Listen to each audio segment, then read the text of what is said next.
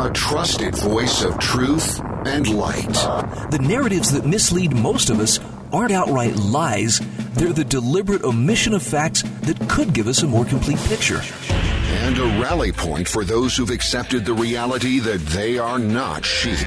The world needs your leadership, and the essence of leadership is using your influence wisely wherever you happen to be standing.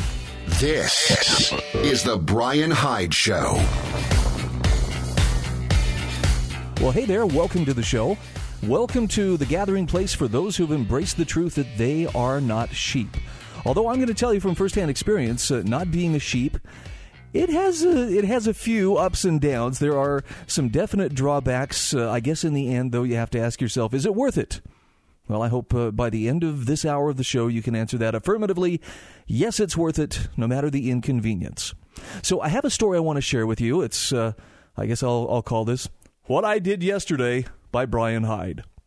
Um, I went to church. I went to church for the first time in four months. Last time I attended a church meeting in a chapel was clear back early in March. And, you know, I, I'm going to confess I've missed this. This is something that I've enjoyed doing church at home, and that's been a nice option. And in many, in many ways, it's brought my family closer together. But I was ready to at least you know get back to some degree of normal and and you know see some of the faces that I haven't seen for a long time and and uh, get to gather together with like-minded people you know in fellowship and you know I'm glad I went but I'm going to tell you right now it was one of the strangest things and and definitely different from any other church service that I've ever attended and the reason was, of course, the COVID 19 safety guidelines that dictated almost every aspect of how this meeting was held. Now, my church leaders, my local church leaders, have sent out, you know, emails explaining this is the way that things are going to have to be, you know, as we're trying to uh, do our part as good citizens and avoid spreading the COVID 19 virus. Um, these are some of the, the details that have to be observed. So things like every other pew in the chapel was closed so they could maintain strict distancing between the families that were in attendance. Furthermore, you actually had to sign up your family ahead of time and there were only a limited number of families that could go. What that meant is they would do, I don't know, as many as three different meetings to try to cycle through as many people as wanted to attend, but very strictly, you know, separated from one another. Uh, there were no hymnals. You know, passing hymn books back and forth, uh, different hands touching them could lead to, you know, the spread of disease. The chapel was sanitized before and after the meeting. We are also encouraged enter and exit through these doors specifically. And this I thought was interesting was please do not socialize inside the building. Pretty interesting stuff. Oh, and everyone in attendance who was over two years of age was wearing a face mask or face covering, except for me. Now, I know what you're probably thinking. Aha, uh-huh. Look at you, Brian, turning church into an activist event. But I, I want you to understand this is not a decision that I took lightly. Even though I, I have made it pretty clear, I don't I don't agree with the mask mandates, and, and we're going to talk more about what those mandates actually are, are pushing us towards. I, I think that there is something far more um, or far less noble than simply oh you know we're trying to protect the public health. I have a strong suspicion that we're, we're being pushed into something here with health being the excuse or being the leverage, you know, fear of losing our health or of getting someone sick being the, the mechanism by which we're made to do these things or persuaded. Do I dare say coerced to do these things? But I chose not to wear the mask. And, you know, I, I was looking around. I'm trying to see, is there anybody else? Is anybody else in this meeting not going to be wearing a mask? And other than very, very young children, I'm talking toddler age children, everybody had a mask on. And, you know, we were told by email that the masks are suggested, but not required.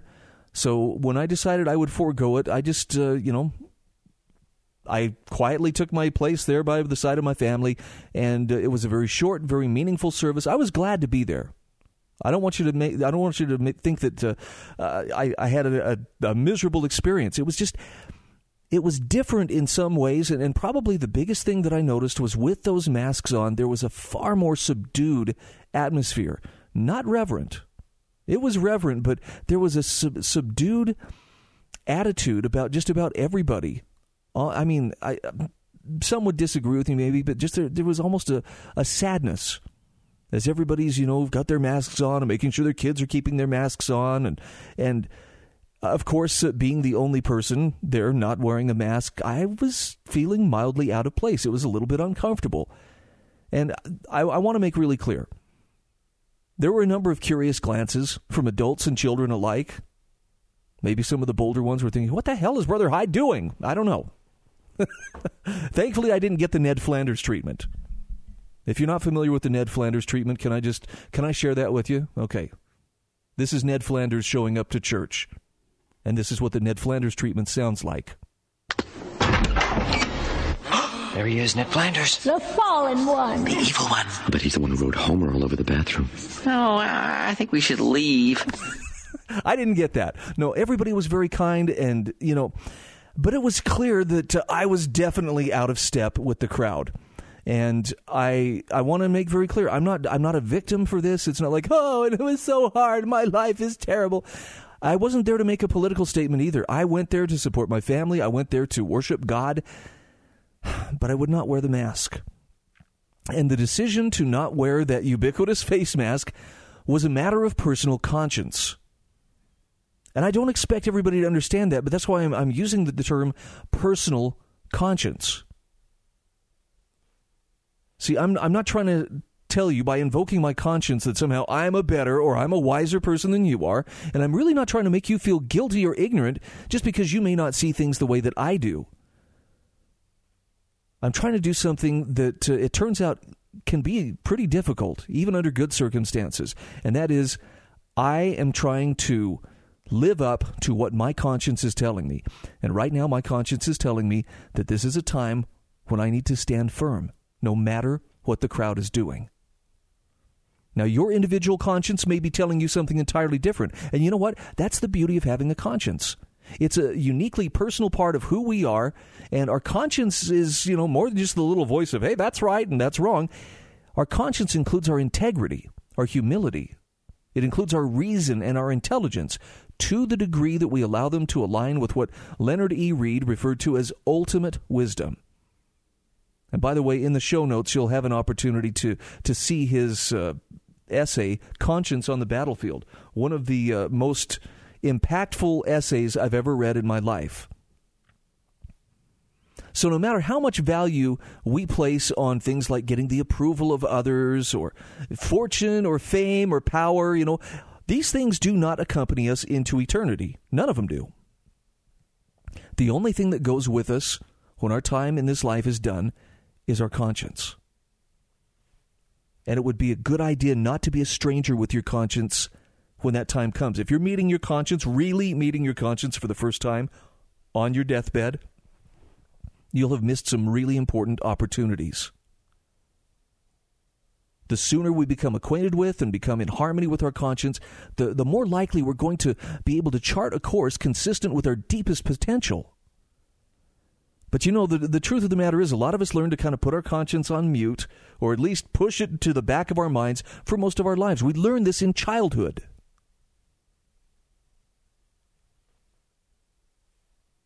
And part of it is because when you follow your conscience, you are not following a path to. Uh, you're not following a path to adulation or acceptance, right?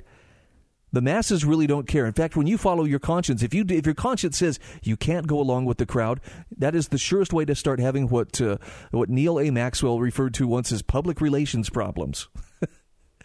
so, in the case of wearing the COVID mask, the easiest path for me would be to simply put the mask on and just keep my misgivings to myself, right? I mean, who wants to be viewed with suspicion? Who wants to be viewed with derision? Do you want to have your motives and your sanity questioned, especially when almost everybody else is on board with the practice? That's the price you pay for having a conscience, though. Sometimes your conscience says you've got to stand apart from polite society. And historically, there have been plenty of times where a tiny handful of individuals put higher value on what their conscience was telling them than their need for the approval of others. And they paid a price for it. Typically, they were made to suffer, and they were considered troublemakers by the movers and shakers of their time. But in retrospect, you look back at some of these dissenters and you will see they provided timely resistance to ideas that diminished or harmed the society in which they were spreading. Now, I don't know if this is the same kind of time that we live in. I don't know if, that's what we're going through. But I do know that there is a clear movement afoot that is demanding that all of us wear this outward symbol of our submission to its directives. And my conscience is telling me that these health directives have less to do with protecting the populace from a virus and more to do with revealing exactly how far we are willing to submit. I know it's it's not asking a lot to wear a piece of cloth over our faces, but what if that piece of cloth symbolizes something far deeper than just a desire to avoid illness? See, I'm less concerned with who's right than I am with what's right, and my conscience will not allow me to go along just because it might spare me your criticism. And you don't have to agree with me. All I'm asking you to consider is that there might be something more than political activism taking place here. And I would ask you, what is your conscience telling you?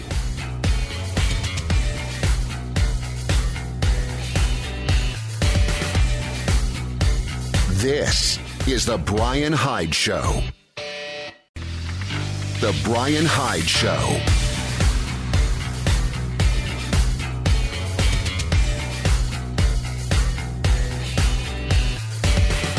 And once again, we are back. Welcome to the Brian Hyde Show. Hey, just want to remind you that uh, we have a wonderful website. It's thebrianhydeshow.com. You can get my show notes there. If if you don't have time to listen to the whole show, and I understand life is busy and not everybody can sit down to you know 42 minutes at a time of of uh, this program. That's you know with all the commercials out and you know posted in podcast form. I get it. But if you find value in the various articles and essays and the various uh, things that I talk about here, I have links to them in the show notes, and those show notes are posted every day that this show is on the air at thebrianhydeshow.com. You can also grab them at lovingliberty.net. So if if it if it suits you, if it pleases the crown, you may you may do this, you know, in, in your own leisure. But there's some great stuff to read, and and I've got a couple of essays today that I really hope you'll take a look at. In the last segment, I was talking about conscience versus masks, and it turns out that the mask that I'm supposed to wear doesn't exactly fit over my conscience. And and I know that right now there's very little peace to be found anywhere you look. In fact, it seems like peace has been taken from the earth and, and it's, it's just about the impossible dream to find it.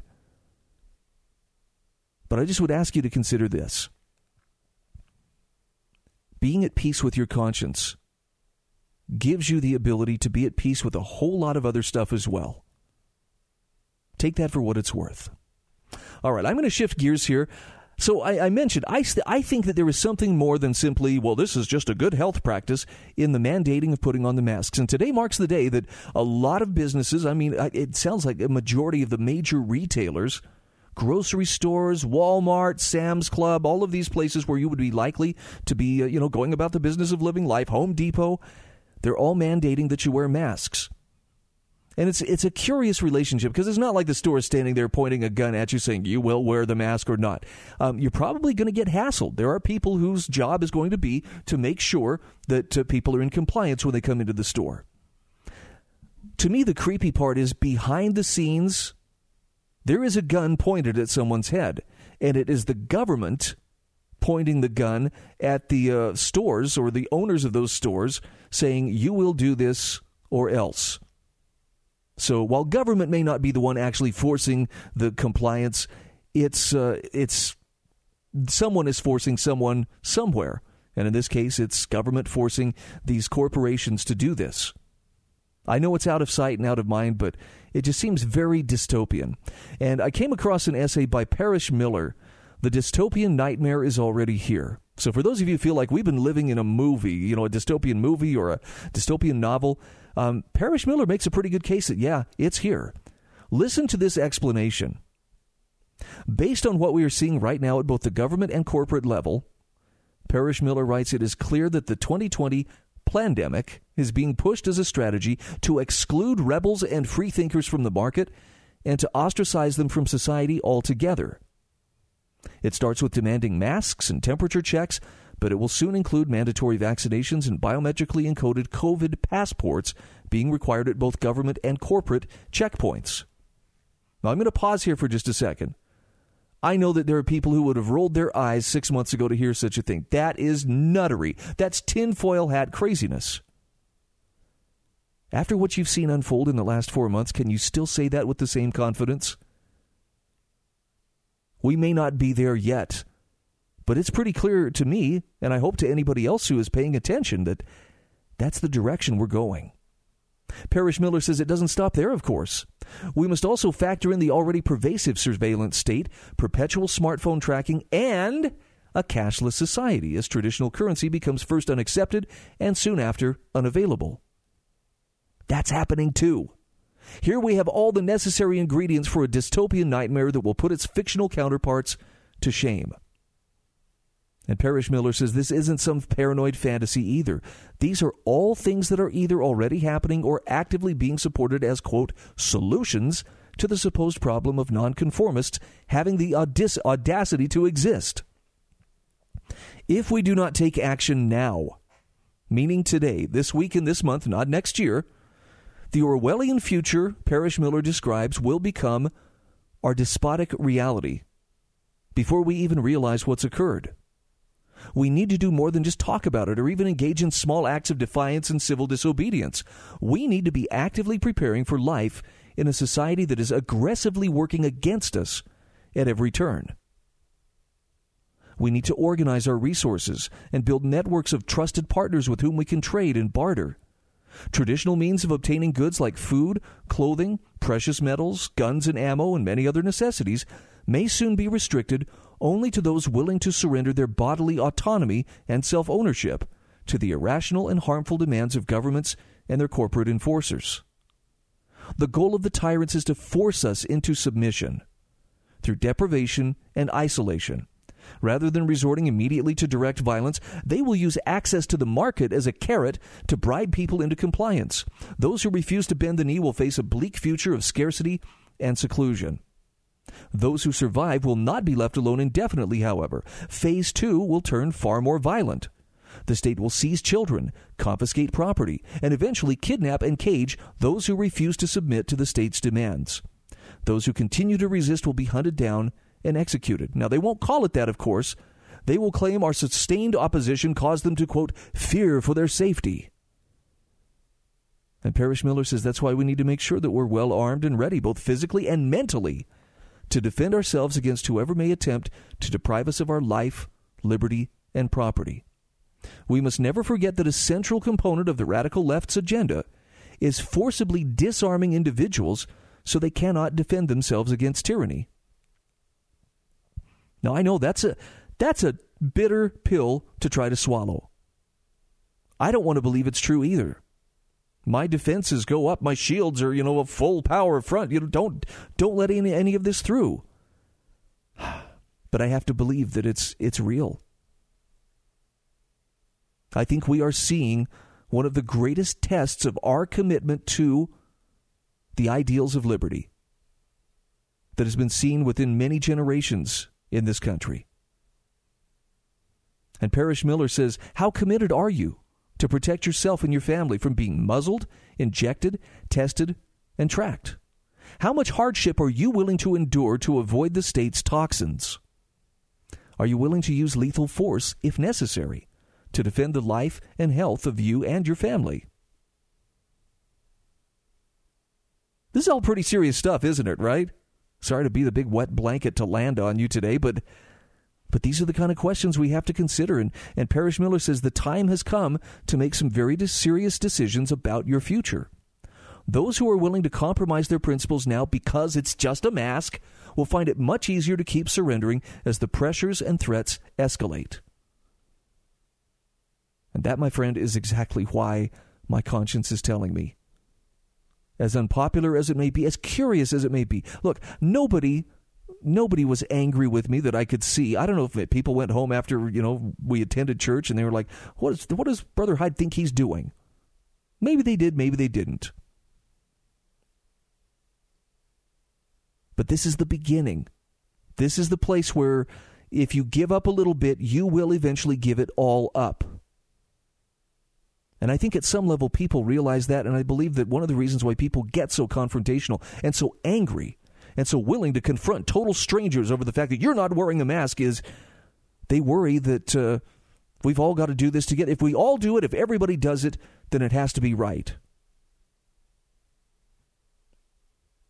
They know they're going to surrender more and more of their autonomy. They know they're going to surrender more and more of their principles. Maybe it makes them angry when they see someone who's saying, Well, I won't. It's not a matter of I'm superior to you. It's just I know what I stand for. I can't give up without a fight. Parrish Miller says, I will close with the immortal words of Patrick Henry Is life so dear, or peace so sweet, as to be purchased at the price of chains and slavery? Forbid it, Almighty God. I know not what course others may take, but as for me, give me liberty or give me death. And Parrish Miller says, I have chosen my course. Have you chosen yours?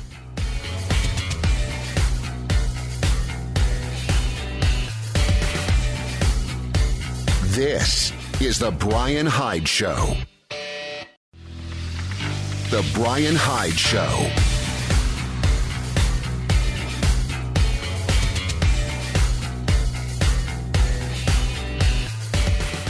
Hey, once again, welcome back. Glad you could join us today. Please spread the word that this program is on the air. And by the way, I understand we are now going to be carried um, on the weekends on uh, two of the big talk stations in southern Utah, KDXU and KSUB. I want to give a shout out to them and uh, tip my hat to Andy Griffin, Marty Lane, Tim Nesmith, and the others who helped make this possible.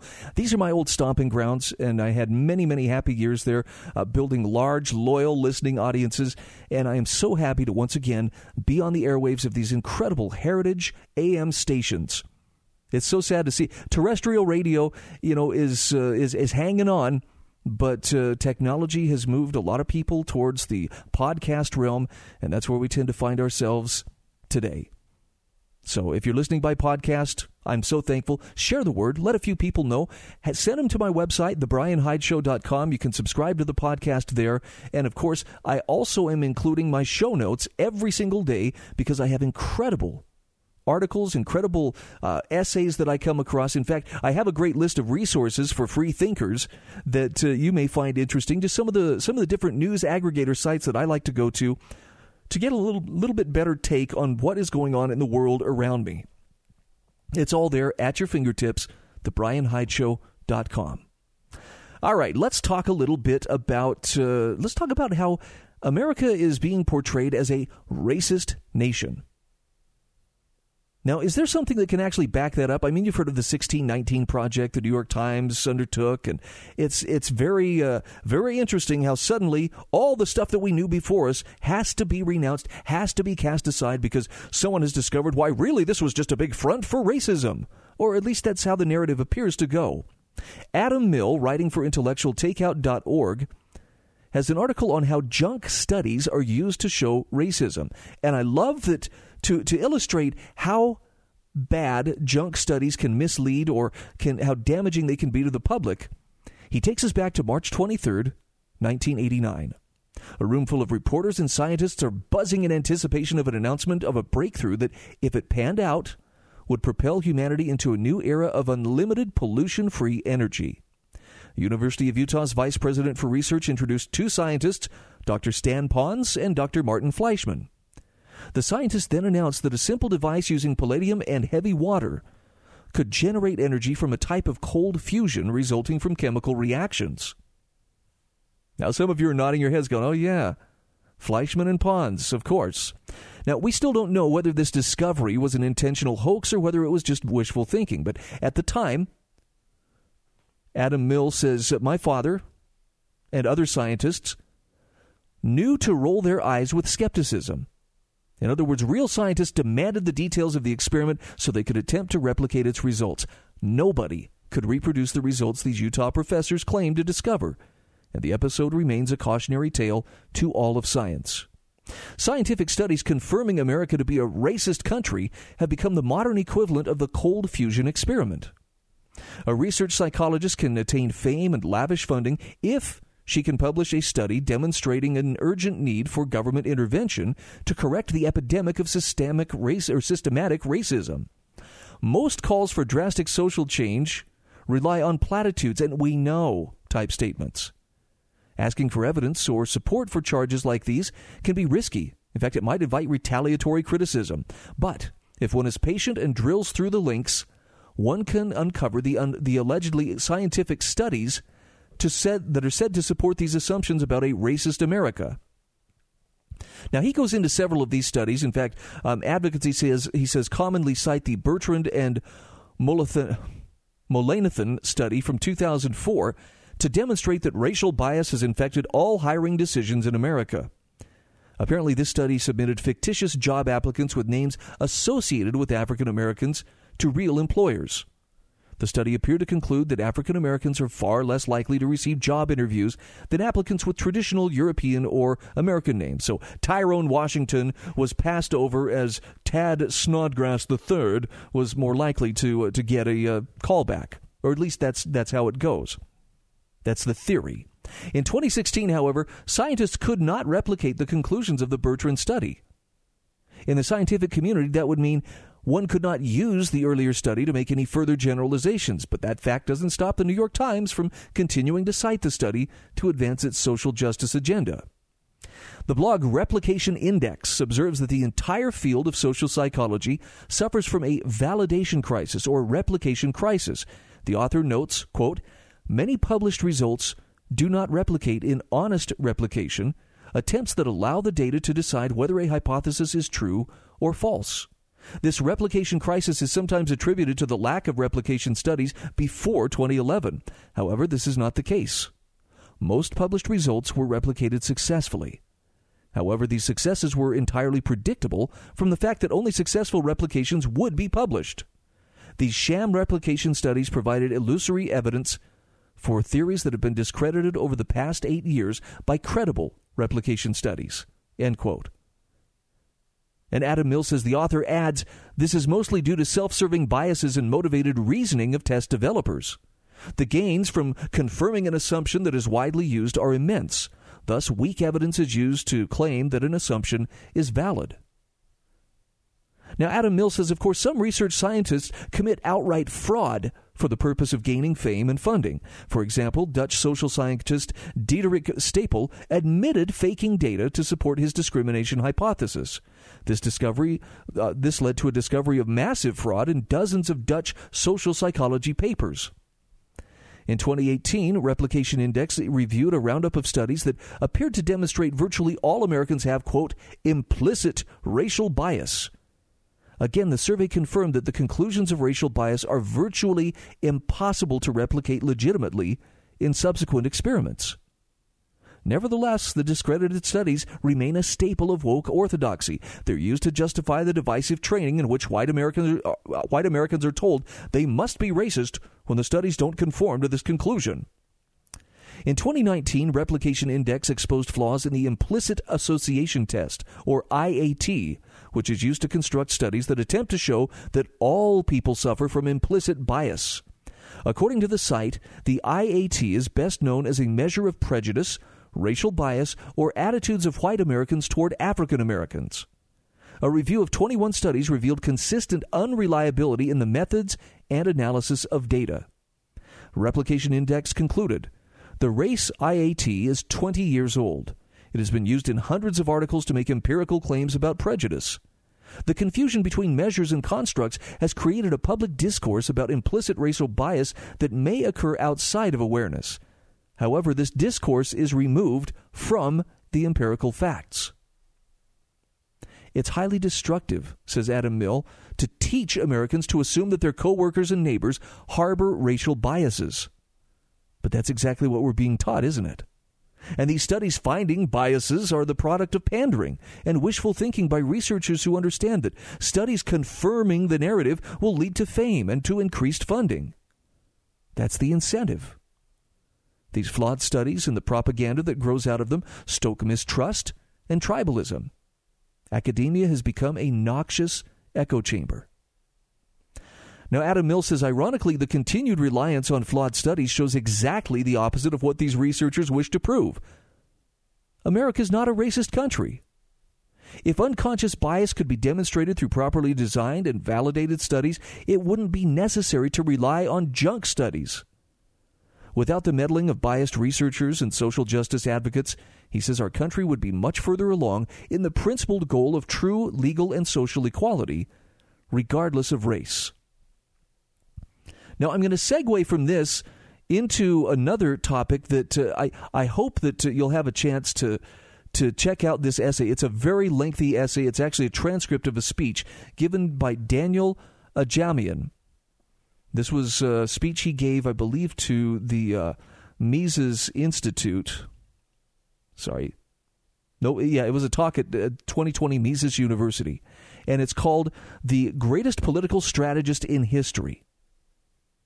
And it's a name that you would not recognize. Some would say, well, Karl Marx, more people have lived under his stuff. But uh, as far as strategists go, this is a name that you might be familiar with. If you've listened to my shows for the last 20 years, you'll know we've talked about Antonio Gramsci many times. Antonio Gramsci is the father of cultural Marxism. That is, taking Marxism out of the economic and the, the production realm and putting it into the cultural realm. And this incredible essay will give you all the background of how his ideals, how his orthodoxy has become the cultural revolution that we see playing out before us today. How it's built momentum, its long march through the institutions, and how it is the source of political correctness that we see today. Which, by the way, that political correctness, do you have the impression that it's ramping up a little bit? Well, you're absolutely right, it is. Check out the essay in the show notes at thebrianhydeshow.com. You'll be fascinated, but give yourself some time. It's a big, lengthy talk. It's well worth your time if you want to truly understand this issue.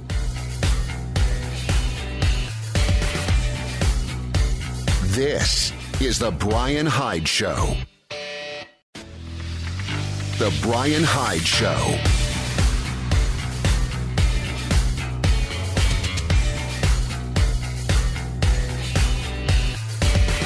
All right, we are back. Thanks again for being a part of our audience here on The Brian Hyde Show. And again, if you haven't subscribed to the podcast, please do so. It's an easy thing to do. Go to my website, thebrianhydeshow.com. You'll find an easy place to subscribe. You'll also find show notes. Oh, and I've, I've kind of kicked off writing again. I'm starting to, to write on a more regular basis. My blog is there. Take it for what it's worth. You know, I'm not charging anything for access to the content, so just knock yourself out and feel free to leave comments, feel free to leave feedback. I certainly don't have all the answers, and I can't tell you how appreciative I am to my listeners who, if I get something wrong or if I'm missing some of the essential data, you never let me down. You hold my feet to the fire and you keep me, you know, you keep me honest and keep me on the straight and narrow. And I appreciate that. I really do. So George Orwell is getting a fair amount of uh, of airtime today and I guess it's because we're we're living in circumstances that uh, seem strangely plucked from one of his uh, his novels, whether it's 1984, whether it's Animal Farm. Holy cow, that guy gave us more cautionary tales to consider. And instead, people picked him up and went, hey, this looks like an instruction manual. This must be how we should do it. So let's talk for a few moments about uh, groupthink. Terrific article on intellectualtakeout.org from Fred Lucas. Tweets of Washington journalists betray groupthink. Listen to this. Washington journalists' tweets and interactions on Twitter show that those delivering news on government and politics to most Americans live in more insular micro bubbles than previously thought, according to a new study. These journalists display a vulnerability to groupthink and blind spots. Now, the study by journalism professors Nikki Usher and Yee Man Margaret Ng of the University of Illinois, Urbana, Champaign, doesn't directly assert that the groupthink is liberal. However, it refers to traditional perceptions of the news media going back to at least 1964 and establishes what it calls the peer to peer dynamics of journalists. Media bias and promoting narratives has been a particular issue in recent years. The study, published June 30th, measured these dynamics through Twitter and concludes the dangers of journalists having limited perspectives are real. While this study does not purport to show possible worsening over time, it does provide support that shows siloed communities of journalists and thus that shows siloed communities of journalists and thus offers an important empirically grounded caveat about their vulnerability to groupthink and blind spots. End quote. Now, the study identifies nine clusters of news organizations called communities of practice that routinely retweet and interact with fellow members of their groups. These include the elite legacy community made up of journalists from the Washington Post, NPR, the New York Times, NBC News, and Politico. The congressional journalism community, including journalists from Bloomberg, Politico, the Associated Press, the Wall Street Journal, CQ Roll Call, and C SPAN. And the TV cluster, which includes journalists from ABC News, Fox News, and CBS News. Now, separately, the study gives CNN its own cluster because so much of the Twitter, Twitter interaction is between or among CNN employees. In particular, it is concerning that CNN journalists are tweeting to mostly other CNN journalists about CNN. Even if this is an organizational mandate, it nonetheless serves as a powerful echo chamber that leaves CNN's internal sense about what news matters unchecked and reconfirmed by those who work there. Interesting. It reminds me of the old parody commercial we used to have, you know, back in my disc jockeying days about K Jock, disc jockeys talking to other disc jockeys 24 7. Well, that's kind of CNN in a nutshell. CNN employees tweeting about CNN to other CNN employees. The article goes on to talk about the critique of Eastern liberal media generally dates to Barry Goldwater in the 1960s. The report notes, adding that elite media and coastal elitism have reached a fever pitch in the Trump era. It says journalists widely predicted that Hillary Clinton would win the 2016 election. The aftermath prompted renewed interest among journalists and scholars focused on the United States as to whether political journalists, particularly those in Washington, were in a media bubble. U.S. journalists are more likely to be insulated in liberal political bubbles, bubbles rather, in big cities that are growing bluer. End quote. Frank Lucas says the researchers don't try to say whether each journalist leans left or right, right rather, based on Twitter. But the study says the clusters suggest that journalists now tend to interact even within smaller communities of like minded journalists that have, than have previously been considered. If journalists are talking to even smaller groups of journalists who share similar orientations, the study says there's real concern about the limitations of these epistemic communities in generating knowledge and information for the public. I don't know what to tell you other than this is the reason why we have to keep that healthy sense of skepticism about everything that is reported the way that it's reported. Look for those buzzwords, those emotion laden words that try to, to apply labels. Those are a sure sign that someone has departed from objective journalism and fact telling and has instead gone to storytelling with a narrative that they want you to buy into. And usually there's some preordained conclusion that they would like you to arrive at as well. Why? Uh, because you can't be trusted to come to that on your own. You have to be shepherded. You have to be told this is what you need to think. Now I understand that uh, you know maybe maybe I'm guilty of the same thing. Heaven knows I try to be aware and I try not to do this. If anything, I, I would love for you to think of this show as well. This is this is like the basis for a cult that brainwashes its followers into thinking for themselves. Okay, tongue in cheek stuff aside, my goal as a commentator is not to make you uh, want to hang on every word that I say. I do appreciate that you listen. I, I appreciate those people who give me feedback and say, "Man, you are you are a voice of reason," or "I appreciate your take on things." I really do appreciate it because I work very hard to have an informed and principled take. And you know, and this is one of the reasons why, going back to what I said earlier about conscience, I cannot let my conscience go to the wayside. I can't just set it aside in order to do whatever's going to make me more popular which means there are going to be times you will definitely disagree with me. That's okay. But I have an even stronger goal. Rather than create this this tribe of followers or create you know a, a bunch of acolytes who who just want to uh, you know praise everything that I'm doing, my goal is to hopefully help persuade you to come on this path of self determination and free thinking and clear and independent thought to the point where you outgrow me. I've seen it happen in my own life. I've talked about this before when it came out that uh, Rush Limbaugh, you know, had uh, lung cancer, and you know things things have been looking pretty grim for him this year.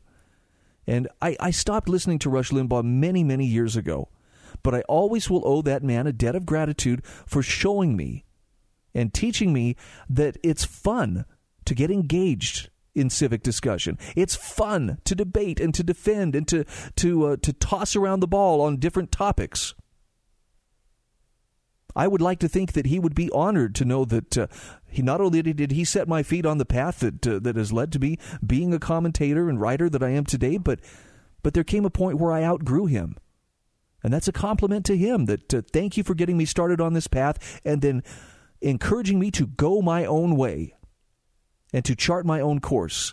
And that is exactly what I'm suggesting I would love to see happen with you. If you're listening to this program there's a better than average chance that you are a person who places greater value on truth than you do on just simply doing whatever the crowd's doing. Some people would say, well, that would make you antisocial, but it doesn't. No, it just means that you recognize there's more going on here than meets the eye. We've got to think about these things at a deeper level. And so far as I am able, I want to be one of those voices of truth that gives people, you know, encouragement and, and information and light that can help them navigate those choppy waters that we find ourselves in. But I don't want to just create followers. The greatest leaders that I have ever known in my life personally are the ones who created other leaders. And what I'm suggesting is I want you to step up and assume a role of leadership in whatever your sphere happens to be. Maybe that sphere is just your own home. Maybe it's within your workplace. Maybe it's within your profession or your field. I absolutely believe that every one of us has a personal mission. I look at it this way I think it is a God given purpose. And that uh, we were sent here to this life with passions, with abilities, with talents that we were given the opportunity to uncover, to develop, and to magnify for a greater purpose than just simply making money or earning awards for actually bettering the people around us and bettering humanity. The happiest people I know are the ones who have tapped into that. I know my life has been immeasurably changed for the happier because of that. And I'm encouraging you to consider that maybe you have a similar role to play as well. We can't do that in an echo chamber. We can't do that if we all just sit around politely agreeing with each other. But we can definitely help build one another. Thanks for being a part of this process.